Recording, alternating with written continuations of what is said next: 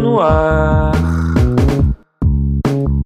Hit the glass.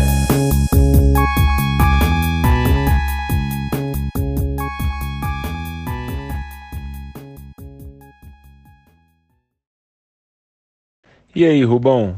Tô vendo aqui esse draft 2019 sem nenhuma surpresa nas três primeiras escolhas, Zion Williamson número 1 um, no Pelicans, Jamoran número 2 no Memphis, mas a grande surpresa para mim foi ver que você ficou revoltado com a escolha do RJ Barrett pelo New York Knicks na terceira escolha. Por quê? Porque o RJ Barrett não era a escolha certa para o Knicks na número 3. Buuu! Essa foi minha reação aqui em casa, que a Laís se apavorou aqui do meu lado. Cara, o RJ Barrett é o Danny Granger. Alguém lembra do Danny Granger? Não? Exatamente. O Danny Granger que não foi no dia de pernas no, na academia. Ele é um cara que é fome pra caramba. Ele é um cara que insiste em tentar ser bully, mas não vai ter corpo para isso na NBA. Não, ele não, não sabe arremessar, cara. Ele é um ala que não sabe arremessar. Cara chutou o quê? 60, 50% de lance livre. Não é um cara que eu ia gostar, ainda mais para um time que já tem dois jogadores individualistas, que é o, o Smith Jr. e o Knox. E agora traz outro, e eu só dizer uma coisa, se o Mitch Robinson resolver se concentrar em rebote ofensivo, ele vai ser o líder em rebote da NBA ano que vem. Porque vai ter rebote ofensivo pra caramba pra ele pegar. Achei sua análise muito dura com o RJ Barrett, o Rubens. Ele tem muita qualidade, muita capacidade de evoluir. Acho que ele não é essa fome toda que você tá vendo aí nele.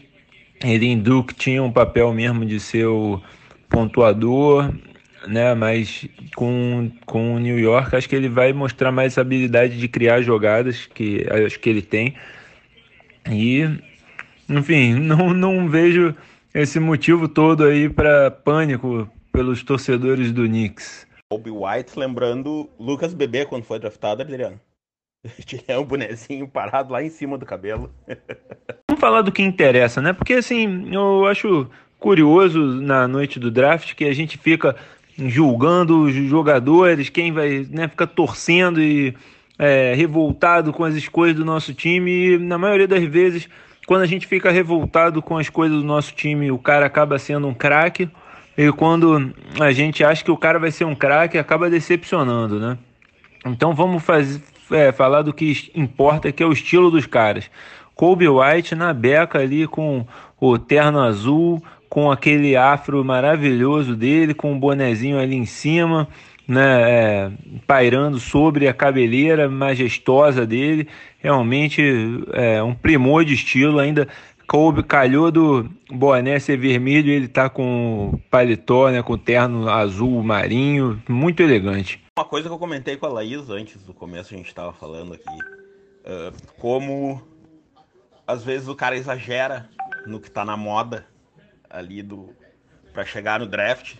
Tipo, chega ali o, o Darius Garland até que tá fantasiado de Kanye West. É uma coisa que agora tá bem na moda, mas pô, daqui imagina no final da carreira mostrar Olha ele no começo da carreira na NBA, tava assim, uma coisa totalmente que passou de moda, ficar datado. Tipo o Melo e o LeBron James no draft, tipo o Jalen Rose, que até hoje rosam da cara dele. Uh, então, às vezes, é melhor o cara ir com algo mais simples, mais tradicional. Porque quer queira, quer não queira, é um ambiente profissional, né, Adriano? Não é o, não é o Oscar, que é uma festa, é para aparecer. Isso aí é um ambiente profissional. HTG Moda. Eu vou discordar veementemente com você e a senhora Hit the Glass, porque esse estilo do nosso caro Darius Garland é um estilo é, que trans, transcende a época, um estilo diferente, um estilo bonito, elegante, não é aqueles botões gigantescos, aqueles ternos gigantes enormes. Então, acho que ele causou e ficou bonito na, na fita também. É, e agora é interessante aqui que eu estou vendo Jackson Reis entrando para receber com um, um, colar, um pingente ali do Sideshow Bob do Simpsons, né? Gostei de ver, eu que já fui muito chamado de, de Sideshow Bob quando eu tinha meu cabelo assim parecido com o do Jackson Reis e, e me identifiquei. Por um momento eu achei que era fã, ele era fã do Anderson Varejão, né? Que também foi muito chamado de Sideshow Bob. Podia ter então ido com o do Sideshow Mel mas daí não parece tanto porque ele é meio ruivo, meio. Mantendo essa parte de estilos, esperando que a gente possa ver o Bol Bol, que tá com uma roupa meio Homem-Aranha, se ele viesse de Wakanda. É, o Bol Bol tá uma mistura de Pantera Negra com Homem-Aranha, ou talvez Pantera Negra com Venom, né, já que tá todo de preto e tal. Agora uma moda que eu não entendo, Rubens. Nunca entendi que espero que acabe logo é esse negócio dessa calça curta, sem meia e sapato. Não entendo por que, que o pessoal acha que usar calça de pescador tá na moda, né? É elegante ficar mostrando os cambitos de fora. Não entendo essa, essa moda. Essa realmente é uma moda que acho que vai ficar datada e que daqui a alguns anos vai todo mundo achar ridículo. A famosa calça de caçar pinto na sanga. Eu também não, não entendo, não entendo mesmo. Uma meia, segundo de novo a melhora de moda, Laís. Uh, também é porque tá chegando o verão nos Estados Unidos, Nova York é quente, então a galera quer ficar mais à vontade. Mas tô contigo muito nessa. Rui Hashimura, japonês selecionado pelo Washington Wizards aí na loteria e é comparado pelo, pelo grande Chauncey Billups aí que sabe tudo de basquete comparado com Kawhi Leonard. O que, que você acha dessa comparação, Rubens? O Hashimura mandando um NBA, um japonês aí no draft, Adriano. Conseguiu pegar o que ele falou ali. Eu confesso que eu não sei falar porcaria nenhuma em japonês. Eu entendi o que o Hashimura falou. Ele falou assim: se eu quiser usar calça de pescador, eu uso, caralho. Vai se fuder, Adriano e Rubens. Até não dá, até ele usa porque o cara é grande, né? Eu vou eu falar para ele que ele não pode. Mas comente, comente, por favor, a comparação de Hashimura com Kawhi Leonard. O que ele tem muito parecido com o Kawhi é que ele sempre parece estar sob controle em todos os momentos ruins ou bons. Ele tá sempre naquela constante. E foi uma coisa que ajudou muito o Raptors nesse título eles meio que pegaram a personalidade do Kawhi de seguir, então o Hashimura tem isso. Ele é sempre nessa constante. Uh, mas é mais ou menos isso, cara. De resto, não vejo muito Kawhi no jogo dele. Curioso foi que o, o Adam Silver, né, o comissário, disse antes de anunciar a primeira escolha que o Kawhi Leonard foi a 15 escolha no seu draft, né? E que o Toronto Raptors foi o primeiro time aí na era moderna a ganhar o título sem ter nenhum jogador escolhido no top 10 né, na, na loteria aí do, do draft da, né, da NBA. Então isso daí né, suscita várias questões, né? Você vê que os times estão errando muito nas avaliações dos jogadores e muitos talentos estão sobrando mais para frente, né? Então talvez, né, apesar do Rui Hashimura ter essa comparação, o próximo Kawhi esteja mais para baixo nesse draft, né? PJ Washington Jr. é sempre uma escolha no 2K. Quando eu tenho uma escolha pra, mais para baixo ali, eu escolho ele e sempre evolui bem no jogo. Isso não, não quer dizer nada, mas né, tá mostrando ali na ESPN, foi treinado pelo Penny Hardaway. Que também não quer dizer nada, mas pelo menos é divertido. E ele também com um paletó ousado, né, Rubens? E a camisa preta ali por dentro com um colar ali debaixo do colarinho. Interessante aí o, o visual do PJ Washington. Agora, eu vi agora uma foto do Lucas Bebê e na, na noite do draft e realmente o Bebê estava mais estiloso, o boné dele sobre a cabeleira do que o nosso amigo aí de hoje mais cedo, que eu já até esqueci o nome. Kobe White, Kobe White. Aproveitando que você citou aí o jogo de game da NBA, que você sempre usa o PJ Washington, você viu que a, acho que foi a torcida do Bauru que zoou o Franca, fazendo o Franca campeão da NBA no, no videogame, para zoar que só assim, só no PlayStation que o Franca ganha o NBB? Não vi essa. Fizeram, é boa. Uh, aliás, teve, teve gente que faz, tem gente que faz ali os times do NBB pra tu baixar e os jogadores e tal, fazer um NBB. Uma hora, quem sabe ano que vem a gente não faz um campeonatinho, Adriano. Tu vem aqui pra Porto Alegre porque tu não tem videogame. É mais barato vir pra Porto Alegre comprar um Playstation novo. O Tyler Hero agora entrou com um paletó, né, todo estampado, parece estampa de parede, né, parece um sofá. Hum, parece aquele estilo do Agostinho Carrara. Realmente, esse daí perdeu a mão. Mas ele tá indo para Miami, cidade meio cafona mesmo, então acho que vai se encaixar bem lá. As cores do uniforme Miami Vice, aquele do Hit, parece também um sofá da minha avó. Só que ele era, não era preto, ele era mais aquela cor de aquele verde musgo, aquele verde de sofá de vó. Acabou a loteria, Adriano. Então vamos aguardar agora para ver quem será o próximo Kawhi Leonard que será anunciado agora nas próximas escolhas, Rubens. E tá perto do Pistons escolher. Será que o Pistons escolhe o próximo Kawhi Leonard? É bom que seja, porque saiu o Romeo Langford e saiu o Cam Johnson, que eram os dois jogadores que eu tava de olho ali pra posição, então eu não sei quem vem. Seco Dambuya. Se pegarem esse cara aí, eu vou ter que estudar aí como fala esse nome, porque eu não consegui pegar ainda não essa pronúncia aí não. Pode começar a estudar. E com um terno maravilhoso, chegou, chegou a dar problema aqui na TV, tô olhando meio de óculos escuro agora. Vermelhão bem vivo. Sugestivamente de vermelho e preto. As cores do teu querido Flamengo. Sabe muito o Secu Dambaiá, realmente. Mostrou aí que, que tá pronto para ser campeão. Veio cheio de estilo, com vermelho e preto, uma combinação de cores excelente, né? Como nós sabemos aí, de muito sucesso.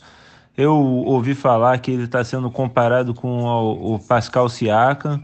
Não sei se é só porque ele tem esse nome africano, né? Que ele tem essa herança aí africana, mas é, vamos lá. Eu sempre sou assim, né? Quando eu acho que o Detroit mandou mal, ele acaba mandando bem. Quando eu acho que ele mandou bem, ele manda mal. Então, eu tô, tô deixei nas mãos do Stefanski é um cara que, pelas coisas que eu li sobre Adriano, é para ter paciência, é quase um Frank Ntilikina. Ele é bem cru, ele é bem. começou a jogar tarde, com uns 12, 13 anos, se não me engano. Então é um cara para deixar desenvolver e vendo o que dá. Ele tem corpo, biotipo de jogador de basquete. Diz que defende muito bem. Não vi vídeo dele, confesso, mas diz que defende muito bem. Mas ainda tá aprendendo, ainda tá meio que aprendendo o basquete né? não tem muitos fundamentos, não são coisas que, que, que, que, ele vai ter que trabalhar e a torcida do Pistons vai ter que ter a paciência que a torcida e a diretoria do Knicks não teve com o Niliquina. Pelo DVD aqui que a ESPN mostrou na transmissão, né? O DVD é sempre enganador, né? Sempre engana muito, mas ele realmente lembra um pouco o Siakam. E aí é bom, né, no caso, o Detroit ter o Dwayne Case como treinador, que é um treinador que foca muito na evolução dos jogadores, né? É, a gente viu nos últimos anos o elenco do Toronto evoluir bastante, né? O próprio Siakam e outros jogadores ali, o Van Vliet foi outro, o Lowry, e é, então, né, no Detroit mesmo evoluiu o, o, muito o Luke Kennard. Então, quem sabe aí ele consegue, com paciência, levar o, o Dom Boyá a ser um craque na NBA. Voltando rapidinho aqui no RJ Barrett. 30,8% da linha de 3 do college. Knicks vai ter que, entre ele, o Smith Jr. e o Knox, Knicks vai ter que ter um monte de, de, de aro reserva porque vai ser amassado o ar. Agora, Rubens, sem falar da qualidade do RJ e dos outros jogadores aí do elenco, né? É, porque não, a gente às vezes faz esse julgamento, mas o cara pode evoluir, melhorar muito. Mas o que aconteceu com o Knicks, né? Nessa, nessa pré-off-season, né, nesse final de temporada, foi meio que uma punição divina, né, por apostar todas as fichas no, no mercado de free agents, né? Agora o, os, o principal alvo do Knicks, o Kevin Durant, é, se lesionou, né? Uma pena, uma, uma lesão muito triste que aconteceu com Kevin Durant, uma coisa que a gente não quer ver com ninguém, muito menos com um jogador que talvez seja o melhor do mundo no momento. E o outro grande alvo ali, que era o Kyrie Irving, né? É, tá com rumores fortes de que ele vai fechar com outro time de Nova York, o Brooklyn Nets. Então, realmente uma punição divina aí para um time que quer apostar tudo no cap space, né? Que não é assim que se constrói de uma forma competente um time para o futuro, né? Não? Eu concordo contigo, gênero, número, número e grau, tirando a parte do justiça divina com o plano do Knicks. Porque assim, ó, Filadélfia deu certo. Uh, uh, Spurs, quando, quando, quando perdeu, o David Robinson se lesionou, meio que o plano foi apostar tudo no draft, deu certo. Eu acho que é justiça divina com o Knicks, pelo Knicks ser o Knicks. Parece que sempre vai ser assim, quando tu acha que vai dar certo uma coisa pro Knicks, dá errado. E foi nesse, parecia que o, Cal, que o Kyrie, que eu não queria até no Knicks, mas isso é outra história, ia pro Knicks, agora ele tá perto do, do Brooklyn. KD diziam que era certo, lesionou. Uh, então parece que é a justiça divina com o Knicks pelo Knicks ser o Knicks. Mas tem uma diferença aí bem clara, né, Rubens, né, desses planos dessas equipes que você citou, San Antônio, Filadélfia. Aí eles estavam apostando no draft, né, que é o que? São escolhas que eles controlam.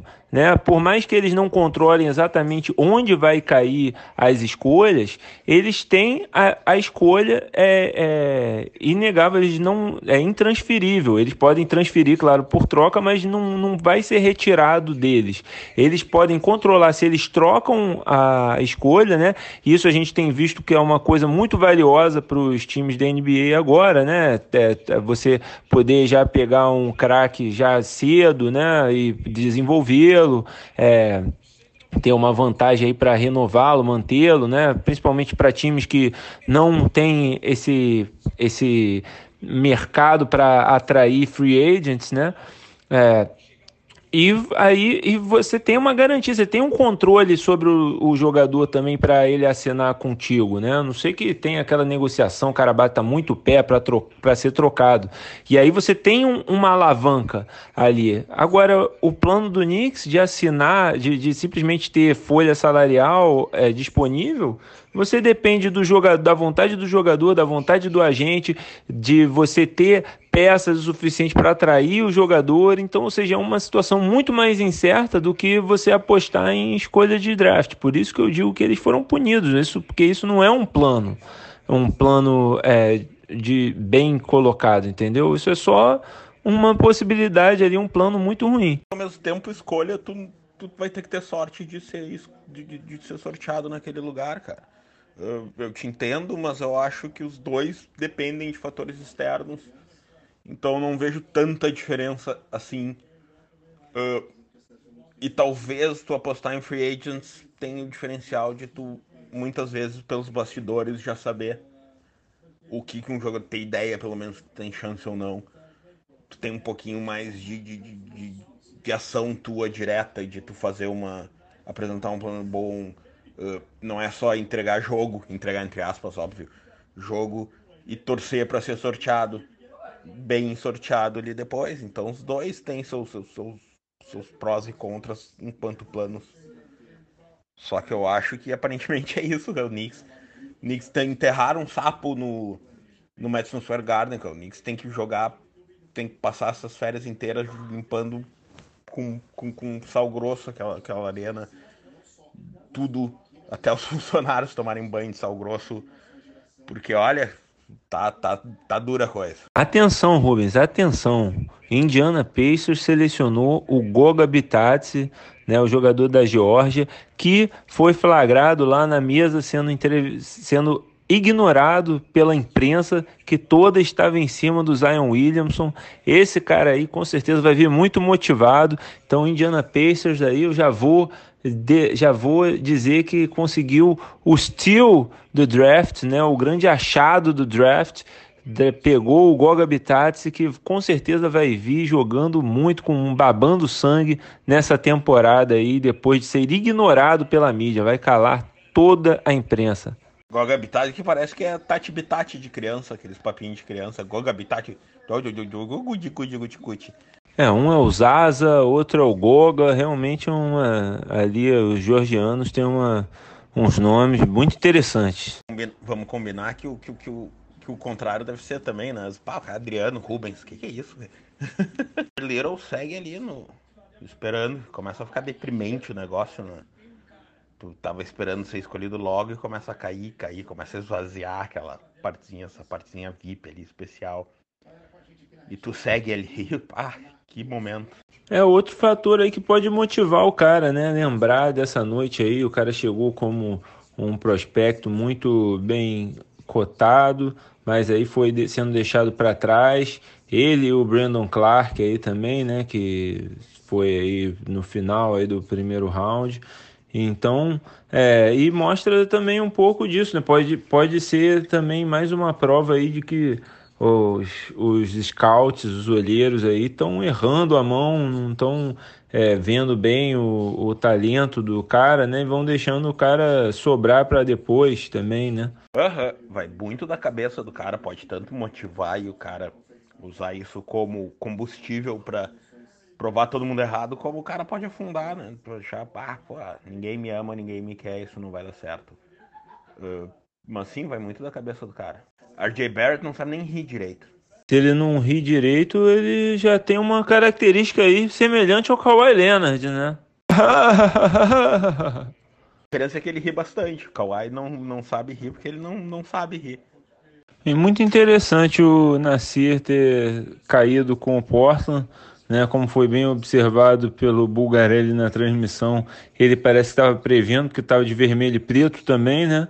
É, as cores aí do Portland Trail Blazers e pô, é um cara que pode de repente reforçar aí a posição 3 pro pro Portland, que é uma posição de fraqueza, né, que eles no momento contam com o Alfaro Camino, né, e o Mo Harkless, ali o Mo Harkless é mais um 4, mas que, que joga também de três ali. Então, quem sabe é o, o, terceira, a terceira peça aí que o time do Portland estava precisando. Uma curiosidade aqui do Little é que ele tem 2,16 de envergadura, perto dos 1,98 de altura que ele tem. É, é, bastante, ele compensa bastante o que seria, de certa maneira, baixo para três. Uh, e ele vai ter tempo, ele importa, ele vai ter tempo e espaço para evoluir. Ele não precisa produzir imediatamente. Ele tem toda a chance de evoluir com tranquilidade, uh, ganhar uma reputação de defensor ótimo e, e conseguindo chegar no, no, no ataque para virar um 3D útil pra caramba para um time como o Portland. Agora, Rubens, queria saber no draft da NBA, eles podem draftar jogadoras da WNBA? Porque, pô, tô vendo aqui agora o Aces jogar contra o Mystics e os times da NBA aí podiam usar a Helena Deledani, hein? Pô, que jogadora, que jogadoraça. Tá destruindo mais uma vez nessa temporada da WNBA. Helena Deledoni, uh, uh, Schubert, muita jogadora da WNBA, principalmente de garrafão, que vão poder fazer um estrago nessa NBA de hoje em dia. Aí, Jordan Poole, meu garoto de Michigan, bom chutador de fora aí, bom chutador de três pontos. Vai, eu acho que esse vai se encaixar bem aí em Golden State, hein? Claro que eu frequentemente erro nas minhas previsões de draft, mas esse garoto aí eu vi bem bastante em Michigan e eu acho ele com muito talento e se encaixa bem ali nas ideias do Steve Kerr sobre basquete. Perfeito, Adriano. Cara, ele não vai ter o tempo de, de, de, de calma, né? como, como tem o Nasir Little, o Nasir Little vai ele chega, o, Poole chega para ter que produzir, já que o Kevin Durant e o e o Clay Thompson não devem jogar essa temporada. Mas é bem isso, cara. Ele é, ele é ele encaixa muito bem na ideia de basquete do Steve Kerr e deve ter bastante minutos esse ano para mostrar que veio para ficar. E quem sabe ano que vem ele não é titular como Kevin Durant saindo pro Knicks. E essa barra agora do Calvin Johnson, Adriano. Tirando um casaco, um protetor de paletó, para o paletó ficar bem branco na hora de subir no, no pódio. Esse foi a maior mostra de estilo aí. Ele ganhou o, o fashion show aí do draft, né? Ele fez uma transição, né? Como se ele fosse o, a, a, o lagarto, né? A lagartixa é, tirando, perdendo a, a, o seu casulo, tirando o seu casulo e se revelando uma borboleta entrando na NBA, né? Gostei do, da, do simbolismo aí do Keldon Johnson. Nem lagarto, nem lagartixa tem casulo, cara. Você tá tentando dizer, querer dizer lagarta? Biologia nunca foi meu forte, Rubem, realmente, mas moda aparentemente é o, meu chamado aqui e quero destacar também, né, que o Keldon Johnson tinha uma, uma cobra aí no, no detalhe aí da lapela do, do, do, terno dele também, né?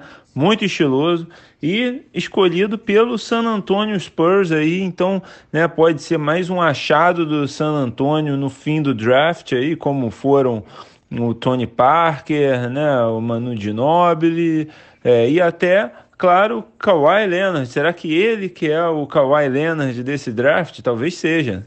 Diz aqui as más línguas que o Keldon Johnson achou que ia numa escolha antes pro Golden State Warriors, por isso a cobra representando Kevin Durant. Essa, toda essa coisa de protetor de terno, cobra, o Pop não gosta muito, né? O Pop é um cara mais simples. Mas o, o Pop tem, tem fama de, de, de achar, de repente o Keldon Johnson é o próximo Kawhi Leonard. Kevin Porter Jr. finalmente escolhido ele teve uma lesão séria, perdeu tempo com uma lesão séria e depois foi suspenso por, por problemas de conduta. Mas arrumando isso, ele tem chance de ser um, uma grande roubada aí do draft pro, pro Bucks. Uh, e Adriano, eu tenho aqui que liberar o, a TV e o computador para a turma, senão daqui a pouco o André vai começar a nos atrapalhar enchendo o saco. Uh, então eu te deixo com um pensamento que serve muito para esses novatos aí da NBA mentalizarem e, e, e terem certeza de como é o, pode ser o futuro. Se você quiser, se você se esforçar, se você treinar, se você entrar de cabeça, se você se concentrar, nada garante que você vai conseguir. Craque Daniel.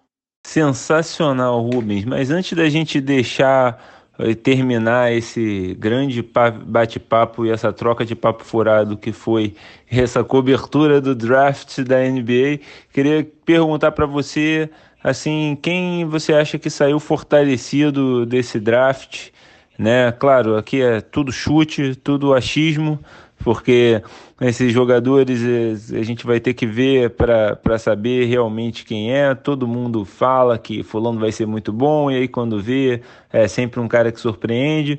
Mas na sua opinião, quem que se saiu muito bem aí nesse draft dessa noite?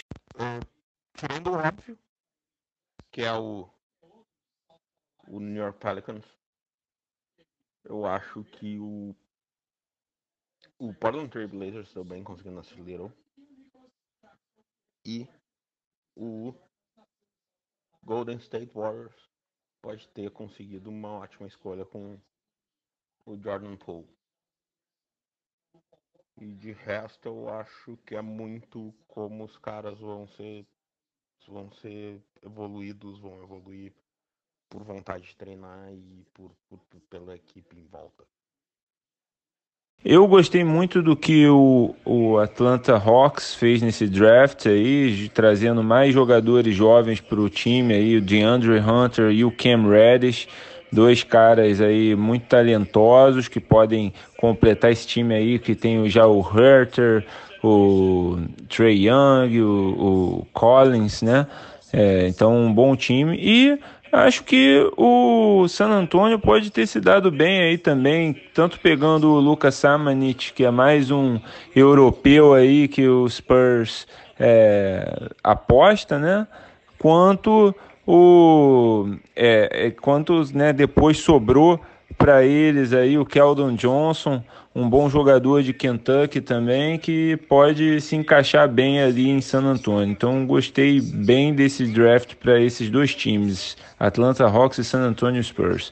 E com isso vamos encerrando esse, esse, essa edição especial do Hit the Glass. Um abraço para todos os nossos ouvintes e a gente volta a qualquer momento com mais papo sobre NBA. Didi na NBA! É isso aí da poltrona! É agora então comprovado que o Pelicans, o vencedor do draft, afinal agora tem Zion e Didi, então melhor dupla aí da história do basquete mundial, com certeza. É, mandou muito bem, agora o Didi vai ser aquele 3D na NBA e eu tinha gostado do draft do Atlanta, mas sem o Didi, perdeu um pouco. Agora é só a menos aí pro, pro Atlanta. Nota a menos.